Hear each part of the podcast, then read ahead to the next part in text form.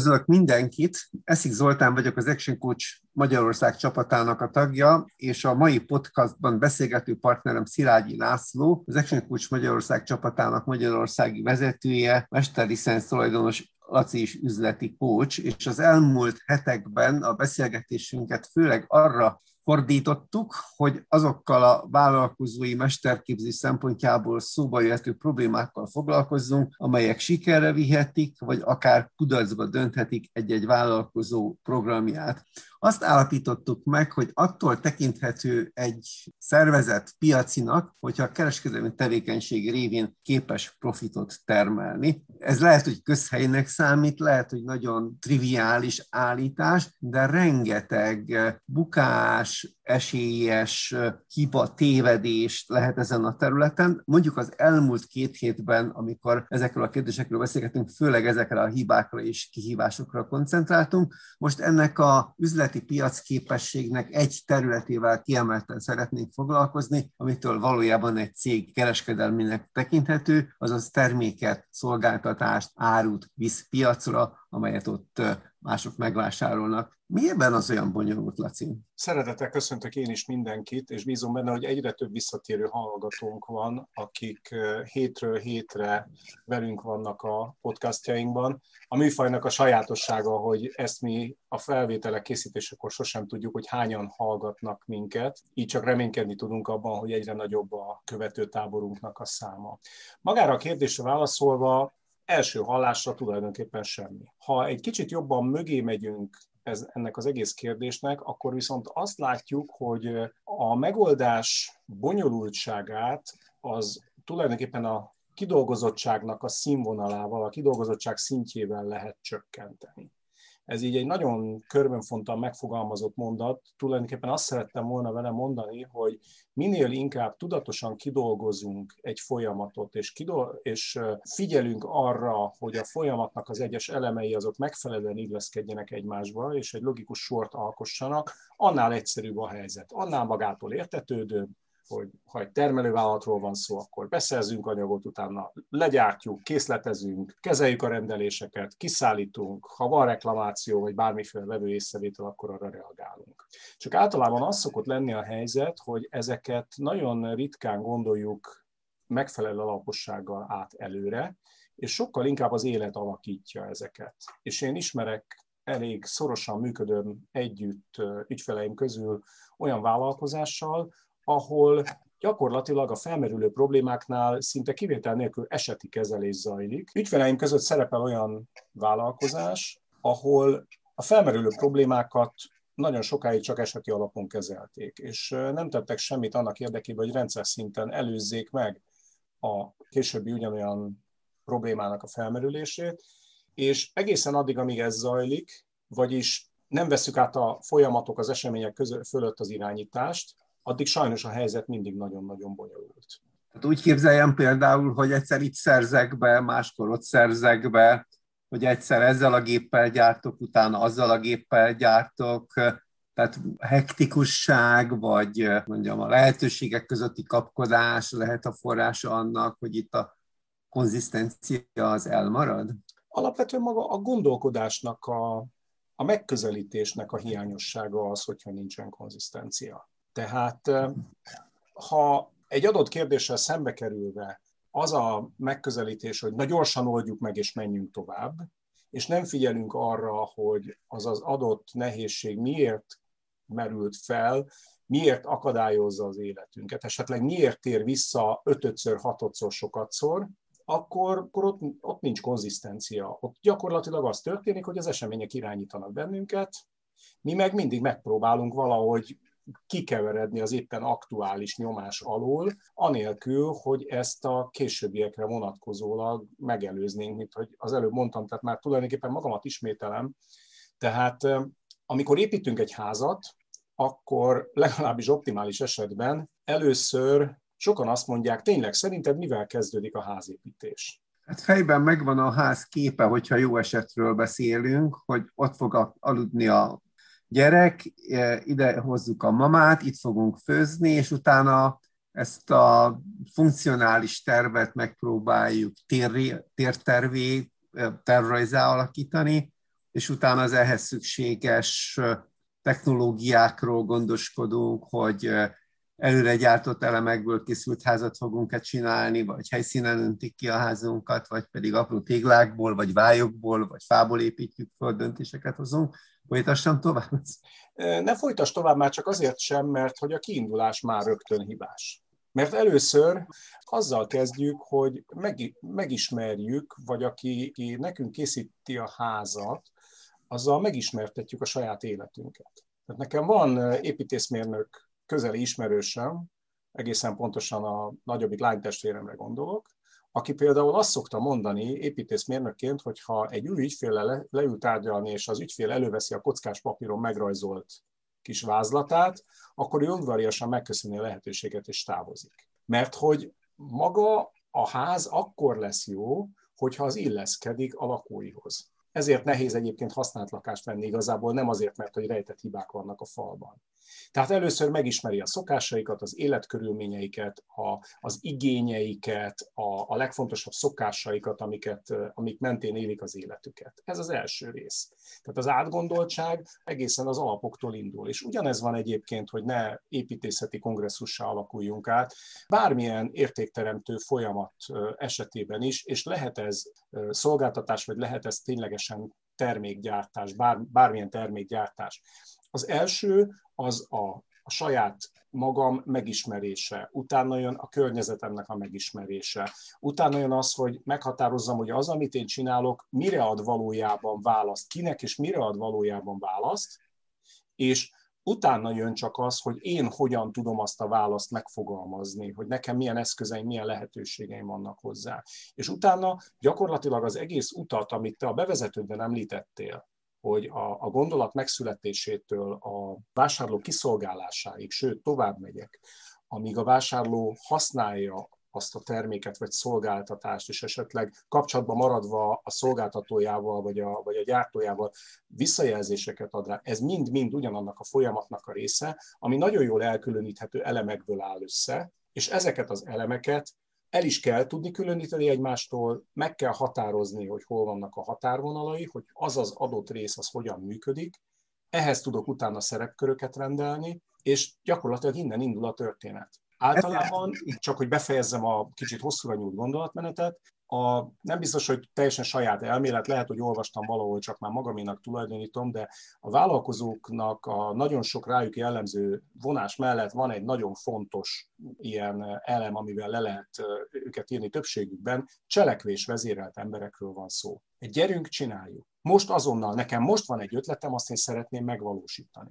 És nagyon sokszor ez a fajta cselekvés vezérelt gondolkodás, ez sajnos ellentétben áll azzal, hogy na akkor most nem csinálunk semmit, legalábbis látványosan, hanem leülünk, és végig gondoljuk, és megtervezzük. És ez így nehezebben működik. Igen, igen, az előbb, amikor félbe akartalak szakítani, vagy majdnem félbe is szakítottalak, akkor arra a megjegyzésedre akartam visszatérni, amikor az egész programot értékteremtési lánc néven illetted, és akkor belegondoltam, hogy a lánc majd később azt kibonthatjuk, hogy milyen elemekből, milyen szemekből rakódik össze, de legalább ennyire fontos az összetétel első kifejezésével az értékkel is foglalkozni, mert valójában attól lesz növekedésre kész vállalkozásunk, ahogy ezt az értéket tudjuk növelni, magasítani, erősíteni. Tehát minél nagyobb érték kerül átadásra az ügyfeleinknek, annál nagyobb árat kérhetünk érte, annál nagyobb lesz a reputációnk, annál nagyobb súlyjal veszünk részt az ő életükben.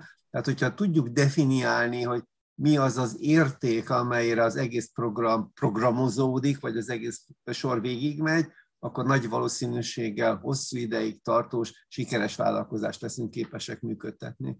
Csak ennyit akartam hozzátenni. Igen, hát azt gondolom, hogy, hogy ezzel, ezzel csak egyet lehet érteni, amit te most itt elmondtál. Bármilyen vállalkozásról beszélünk, akkor alapvetően az a fő kérdés, hogy, hogy milyen értéket akarunk létrehozni, és ez nem feltétlenül csak az az érték, ami mondjuk a mi bankszámlánkon megjelenik a tevékenységünk eredményeképpen, hanem az legalább ennyire fontos, sőt, ha kellően perspektívikusan gondolkodunk, akkor talán még fontosabb is, hogy az, amit létrehozunk, az, az a világ számára milyen értéket képvisel. Nézzük meg akkor, hogyha megszületett a fejben a definíciója annak, hogy mire jó, mire való, milyen hozzáadott érték, mi a többlet erőben, mire tudják még használni, hogyan teljesíti a funkcióját mindaz, amivel foglalkozunk, és itt ugye beszélhetünk nem csak termékekről, hanem akár szolgáltatásokról is. Hogy lehet ezzel az egész dologgal utána üzletszerűleg, mi több mesteri módon a hatékonyságot növelni, vagy eredményességet fejleszteni? Azt gondolom, hogy onnan kell kezdeni, amit az üzletszerű kifejezés egyik jelentése takar. Ez egy folyamatosan ismétlődő cselekvést feltételez, tehát valamit előállítok, amiben jártasságot szereztem, amiben megfelelő szakmai ismeretekkel rendelkezem, előállítok egy értéket úgy, hogy ehhez minél többen, minél többször tudjanak hozzájutni. Ez önmagában azt feltételezi, hogy ez a folyamat, ez egy rendszeresen ismétlődő folyamat. Ha rendszeresen ismétlődik, akkor ennek fel lehet állítani azokat a szabályait, amik mentén ismétlődnie kell, már csak azért is, hogy amit egyszer jól csináltam, azt tudjam reprodukálni, és meg tudjam csinálni még egyszer, meg harmadszor, és így tovább. Ez már önmagában tudatosságot feltételez, és lényegében az értékteremtésnek a hatékonysága vagy a hatásossága az pont itt van elásva. Tehát, hogyha ezt az egész folyamatot, ezt az ismétlődő cselekvés sorozatot, ezt megfelelően tudom felépíteni, akkor, akkor az önmagában hordozza az eredményességének a lehetőségét. És ez milyen művelet, az. Igen, milyen műveletek tartoznak ahhoz, tehát mi az, a, amit a tudatosság alatt ebben a dologban érteni lehet? Mi minden tartozik ahhoz, hogy értsük egész pontosan, hogy ezt az értékteremtési láncot fejben menedzseljük, kézben tartjuk. Vissza lehet utalni annak idején a középkorban indultak el az első manufaktúrák. A manufaktúráknak az igazi nagy eredménye, vagy, vagy inkább mondjuk így újítása abban a világban az volt, hogy a munkafolyamatokat felismerték, hogy érdemes részekre bontani, és hogyha ezeket a részeket külön-külön kezelték, akkor hatásfokot tudtak emelni. Tehát nem egy ember csinált végig egy teljes folyamatot, hanem a, a megfogalmazott részeknek megfelelően meg volt határozva, hogy az egyik, egyes szereplőknek abban a bizonyos értékteremtési láncban mettől meddig tartoz, tartotta a felelősségük, ők, nekik abban a láncban mit kellett létrehozniuk, és utána hol volt az a pont, amikor a folyamatot átadták a következő szereplőnek. Ennél fogva, hogy ez annak idején létre tudott jönni, az a felismerés vezetett hozzá, hogy valaki felismerte, hogy a szabályszerűen ismétlődő folyamatoknak vannak olyan elvi határoló pontjai, amelyek mentén lehet egy következő szakaszt nyitni. Tehát, ha úgy tetszik, akkor definiálta, részekre bontotta és definiálta a folyamat egymáshoz kapcsolódó elemeit. Hogy ez most egy kovács volt annak idején, vagy egy téglaégető, ilyen szempontból teljesen mindegy, de külön választotta, volt, aki odahordta a téglát a kemencéhez, volt, aki kiégette, és volt, aki utána elhordta. És rájöttek, hogy ebből sokkal gyorsabban lehet haladni, mint hogyha egy ember először odacipelt volna mindent, utána begyújtott volna, és akkor még hadd ne sorolja. Tehát az első lépés az mindenképpen a definíció kell legyen, meghatározni, hogy egy adott folyamat milyen részfolyamatokból épül fel, ezeket a részfolyamatokat, ezeket milyen szabályokkal kell leírni, és hogyha ez megtörténik, akkor a, tulajdonképpen az egész kezdő és végpont közötti utat azt már fölrajzoltuk. És biztos vagyok benne, hogy sokan egyetértenek velem, hogyha ezt így végig gondolják, hogy ez az első lépés. Megvannak a fázisok megvannak a stációk, megvan a részekre bontás. Ettől még nem vagyunk, hogy úgy mondjam, egy tökös üzlet, egy jól működő vállalkozás, mert ezt viszonylag elég sokan és elég gyatra módon is képesek produkálni. Igen, hát a történet természetesen nem állhat meg itt. Azzal, hogy, hogy megvannak a szabályaim, és tételezzük fel, hogy valamit jól csináltam, tehát megvannak a folyamatleírásaim, akkor azt kell biztosítani, hogy legközelebb is legalább azonos színvonalon tudjam ezt az egészet végrehajtani. Következésképp azt, hogy az, a színvonal ne változzon, ahhoz valamilyen formában az adott tevékenységet mérhetővé, értékelhetővé kell tenni, hiszen valamilyen kézzel fogható eszközrendszert kell a kezembe kaparintanom annak érdekében, hogy a, a tevékenységemnek a részfolyamatai és a végeredménye is valamilyen formában összehasonlítható legyen egymással.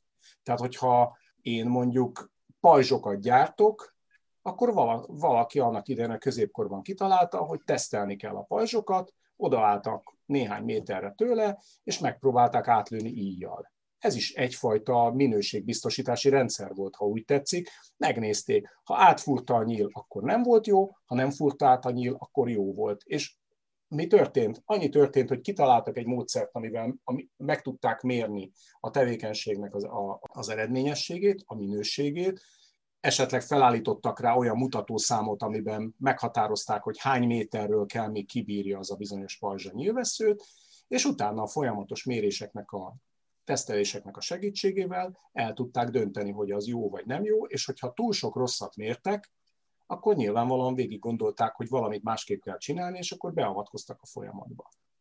Ilyen értelemben egyébként, a, most már ez ugye nem az első ilyen középkorra visszavezetett példa, de azért nagyon jó, mert ott azért sokkal egyszerűbb, ugye a kétkezi munkának köszönhetően sokkal egyszerűbb arrendszerek kapcsolódtak egymáshoz, vagy folyamat részek kapcsolódtak egymáshoz, tehát nagyon jól lehet rajta keresztül modellezni, de egyébként ma sem csinálunk mást.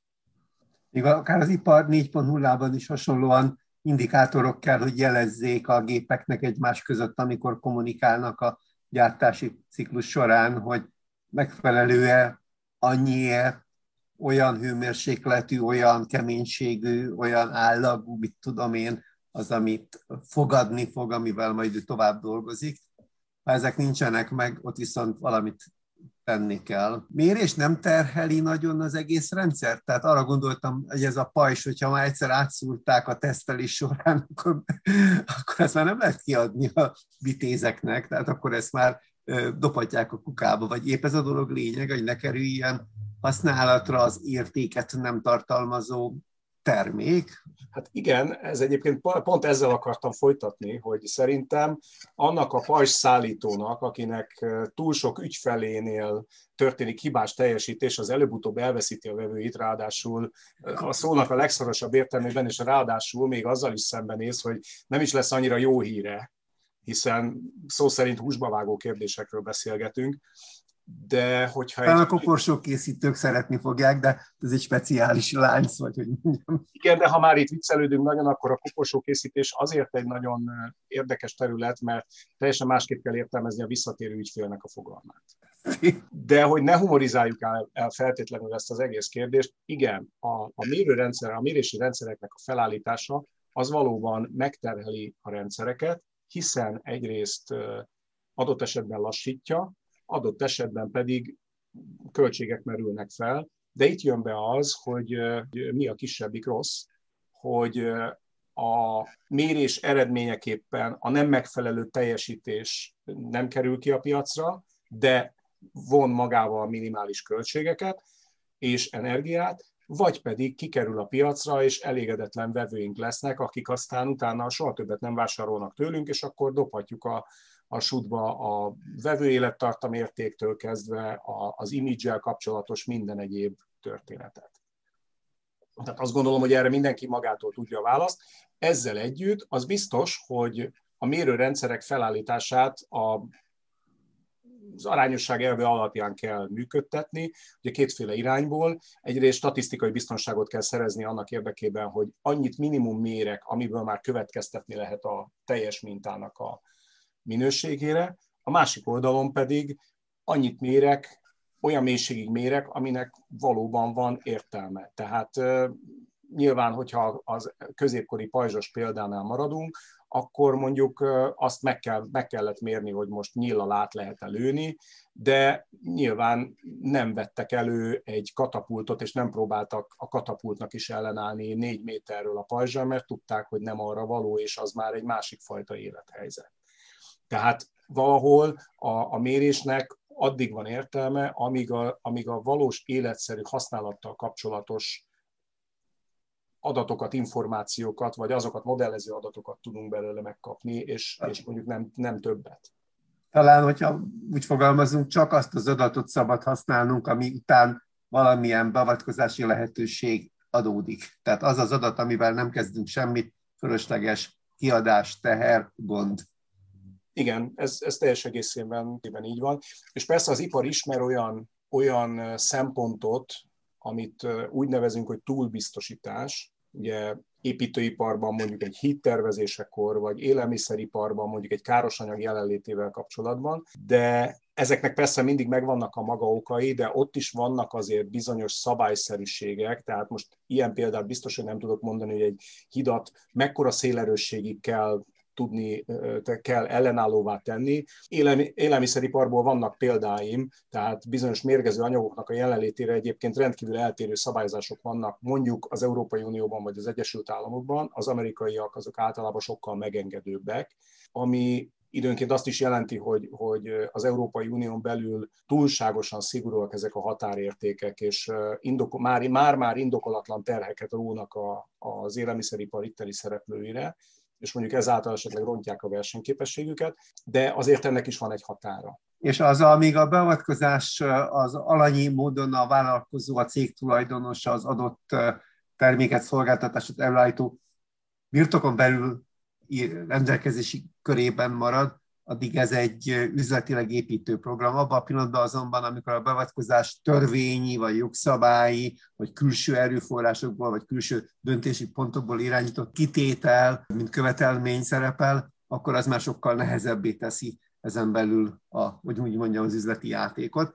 mert ott akkor ugye ezeknek a szabványoknak, ezeknek az előírásoknak kell megfelelni. Igen, kétféle megközelítés van. Egyrészt van egy belső igényeket, minőségről alkotott képet alátámasztó mérési rendszer, és természetesen vannak a törvényi szabályozások, aminél viszont nincs kérdés.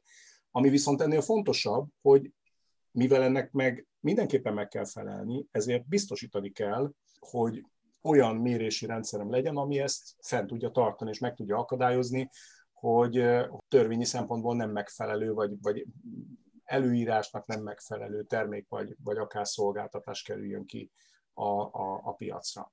Mivel végigvettük azt, hogy gondolkodásmódban, tudatosságban hány elem tartozik ahhoz, hogy az értékteremtési lánc kézben legyen tartva, hogy a vállalkozó biztonságban legyen a tekintetben, hogy konzisztens a termék előállító, szolgáltatás nyújtó része a vállalkozásának. Esetleg ennek a láncnak néhány elemére vonatkozóan vannak esetleg meghökkentő, vagy érdekes, vagy mindenképpen megfontolásra érdemes sztoriai a fejedbe, amelyekkel esetleg érdekes lehet, vagy alá tudjuk támasztani, hogy, hogy miért is kell erre különösebben odafigyelni, akár a beszerzés, akár a gyártás, a készletezés terén. Én inkább természetesen, tehát ezeket a történeteket napestig lehetne sorolni, de én egy picit másik irányból mennék először, mert hogy mindenki ismeri nagyon sokféle módon politikai, történelmi, oldalról is, de egyébként ipari oldalról is nagyon sokszor használjuk a leggyengébb láncemelvét. Ami ugye azt mondja ki, hogy egy erős lánc annyira erős, amennyire a leggyengébb szeme erős. Következésképp, amikor folyamatok definiálásáról és a mérőrendszerek felállításáról és a folyamatos beavatkozásról beszélünk, akkor nem szabad elhanyagolni azt, hogy vannak bizonyos minimum feltételek, amelyeknek minden egyes külön definiált folyamatrésznek egyenként meg kell tudnia felelni, mert folyamatosan ott kell legyen a szemünk előtt az, hogy ha bukni lehet valamiben, akkor legtöbbször ott fogunk bukni, ahol, ahol tényleg a rendszerünk a leggyengébb. És, és ezért a, az értékteremtési lánc valamennyi elemét egyformán fontosnak kell tekinteni. Ugye lehet sorolni a példákat, hogy hiába jó a marketing, ha nem jó a termék, hiába jó a termék, ha a vevő után utógondozása az kritikán aluli, vagy lehet a legjobb termék, ha nem érhető el a boltokban, és még lehetne sorolni nagyon-nagyon sok példát. Tehát amikor mennek azok a viták egy bármilyen vállalkozáson belül, ahol egynél több ember van alkalmazásban, és arról vitatkoznak az érintettek, hogy kinek a munkája fontosabb, akkor én mindig mosolyogva szoktam hallgatni, mert ehhez az értékteremtési lánchoz mindenki hozzáteszi a saját magáét, és nincs olyan, hogy fontosabb, olyan van, hogy esetleg, hogy ki tud nagyobbat ártani neki, de alapvetően mindegyikre ugyanúgy szükség van. Tehát amikor definiálunk egy értékteremtési láncot úgy, hogy az megfelel a magunkban felállított víziónak, valóban azt a jövőbeni célt szolgálja, amit, amit megfogalmaztunk, és el szeretnénk érni, és utána a piaci körülményeket és a belső lehetőségeket figyelembe véve fölrajzoltuk az egész folyamatot, akkor nekünk azt kell tudni biztosítani, hogy egyik folyamat részben se legyenek olyan kritikus pontok, amelyel a teljes értékteremtési láncot tönkre lehet tenni. És szerintem igazából ez a lényege ennek az egész történetnek, amikor arról beszélünk, hogy mérünk, meg elemzünk, és utána beavatkozunk, akkor alapvetően ennek mindig azt kell tudni biztosítani, hogy a lánc következő eleme is tudjon működni. Mert ha egy adott ponton szakad, akkor ami előtte volt, az feleslegessé vált, ami utána, az meg megint feleslegessé válik, mert azt meg már nem fogjuk tudni használni. Drámai a konzekvenciája ennek a dolognak. Van azért néhány hüvelykúj szabály, vagy néhány nagyon hogy mondjam, parasztészsel is megfontolható kockázatkezelő, vagy kockázat ellenvédő elem a rendszerben. Ilyenekre gondolok például, hogy sose függjünk egy beszállítótól, tehát ha lehet, akkor mindenképpen gondoskodjunk arról, hogy hasonló minőségben helyettesíthetőek legyenek a dolgaink. Gondoskodjunk arról, hogy a, a gyártás bármikor tovább helyezhető, pótolható legyen, kiegészíthető legyen, és így tovább, és így tovább. Tehát van néhány ilyen mozzanat, amelyik nagyon szemléletesen tudja garantálni azt, hogy kézben tartjuk azt a részét a vállalkozásunknak, még egyszer mondom, ami miatt igazából minket piaci tervezetnek, kereskedelemre alkalmas szervezetnek tekinthet a környezet. Igen, ebben mindenképpen egyetértünk. Itt egyedül megint csak az arányosság elvét kell szem előtt tartani, és az észszerű kockázatkezelést. Természetesen az, az egyoldalú függés az az élet egyetlen területén sem jó, tehát nem véletlenül szokták hangoztatni a több lábon állásnak a szükségességét, ami egyébként szinte tényleg az élet minden területére ráhúzható. A beszerzéseknél ez különösen fontos, a gyás az annyiban egy kicsit más terület, hogy bizonyos sajátosságok függvényében nem biztos, hogy gyártás áttelepíthető olyan könnyedén, vagy, vagy mondjuk azért kevesen engedhetik meg maguknak, hogy egy drága gyártóberendezés pótlására ott álljon egy ugyanolyan drága gyártóberendezés tartalékban a háttérben, tehát ez mondjuk biztosan nem. De például mondjuk a, egy gyártás esetén mondjuk egy észszerű szintig elképzelhető bekövetkező hibának az, az elhárítására igenis legyenek alkatrészek, legyen megfelelő biztonsági készlet, hogyha átmenetileg áll a termelés, akkor, akkor ezt tudjuk pótolni. Ezek magától értetődőek. Itt nagyon fontos tényleg az észszerűség és az arányosságnak az elve, mert mert azért azt sem szabad elfelejteni, hogy ezek az elemek, ezek minden egyes esetben azért komoly költséggel is járhatnak.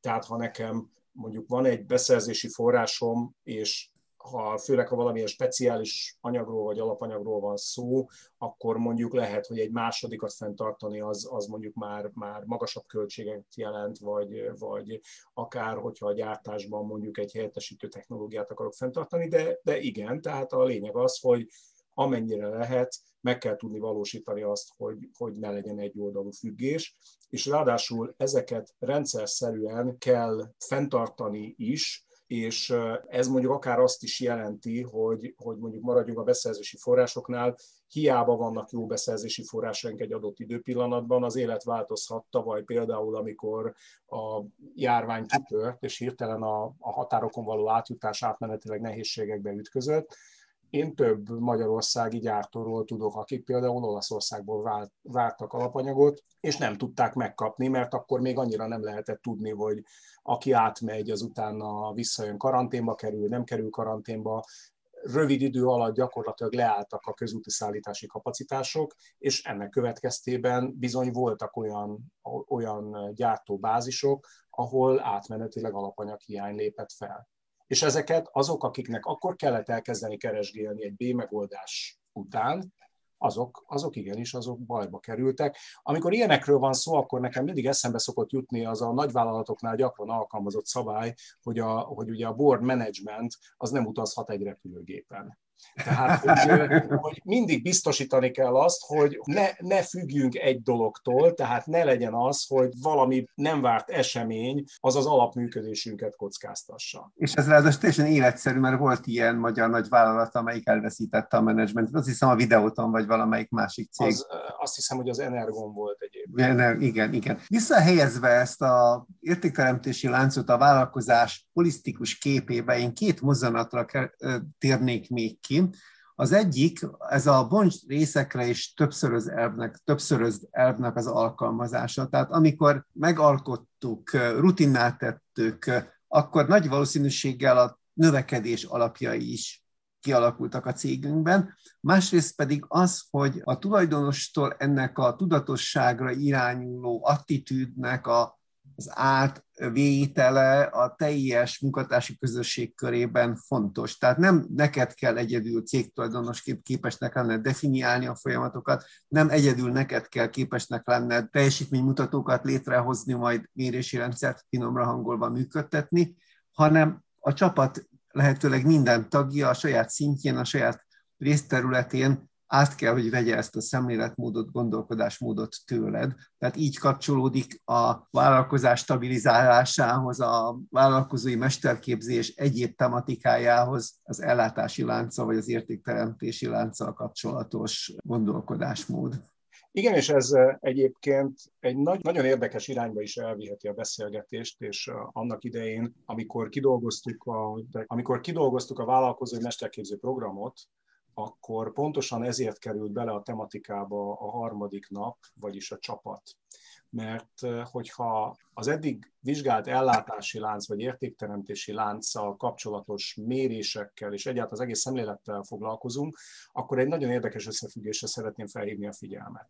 Ugye eddig arról beszéltünk, hogy fel kell állítani olyan mérőszámokat, amelyekkel megfelelően tudjuk mérni a minőséget, a hatékonyságot, stb ha egy olyan légkör van egy adott vállalkozáson belül, ahol a nem megfelelőség az retorziókat von maga után, akkor nyilvánvalóan a dolgozók csalni fognak a mért eredményekkel. Ha nem támaszkodunk előképpen a dolgozóknak a saját szaktudására, akkor lehet, hogy olyan részleteket, amiket mi nem ismerünk, azt eltakarhatnak előlünk a dolgozók.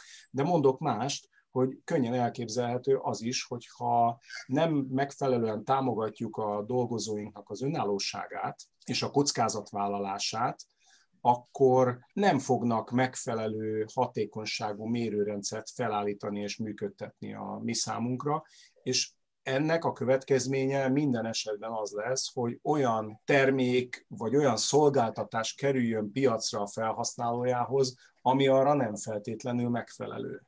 Tehát az emberi hozzáállás, a, a, a dolgozói attitűd az nagyon nagyban függ attól, hogy tulajdonosként milyen kultúrát teremtünk a vállalkozásunkban, mennyire tudjuk elérni a dolgozók bevonódását, azt, hogy sajátjuknak érezzék az egészet, illetve mennyire tudjuk támogatni a kockázatvállalásukat, amiben igen, időnként benne van az, hogy tévednek, benne van, hogy, hogy egy adott ötlet nem jön, nem jön be, viszont az ilyen ötleteknek a, az egyediségével pedig összességében előre lehet vinni a vállalkozást. Köszönöm szépen, úgy tűnik tehát, hogy ez a lánc nem csak hogy elszakadhat, hanem erős is lehet, és arról is tudtunk beszélni, hogy milyen anyagból kell készíteni ezt a láncot. Hogyan zárjuk a beszélgetést? Tehát milyen üzenettel köszönjünk el a hallgatóinktól? Hát ha már ezt a teljesen pontán kérdést föltetted, akkor erre nem lehet másképp válaszolni, csak úgy, hogy várunk mindenkit szeretettel az Action Coach Magyarország vállalkozó mesterképző programján, amely során három napba sűrítve megyünk végig azokon a legfontosabb elemeken, amelyek sikeressé tudnak tenni egy vállalkozást, amelyekkel tudatossá tudjuk tenni a vállalkozást tulajdonló vállalkozót, és segíteni tudunk neki azon az úton, amely az önjáró és ugyanakkor jövedelmezően működő vállalkozáshoz vezet. Köszönöm szépen. Köszönöm én is.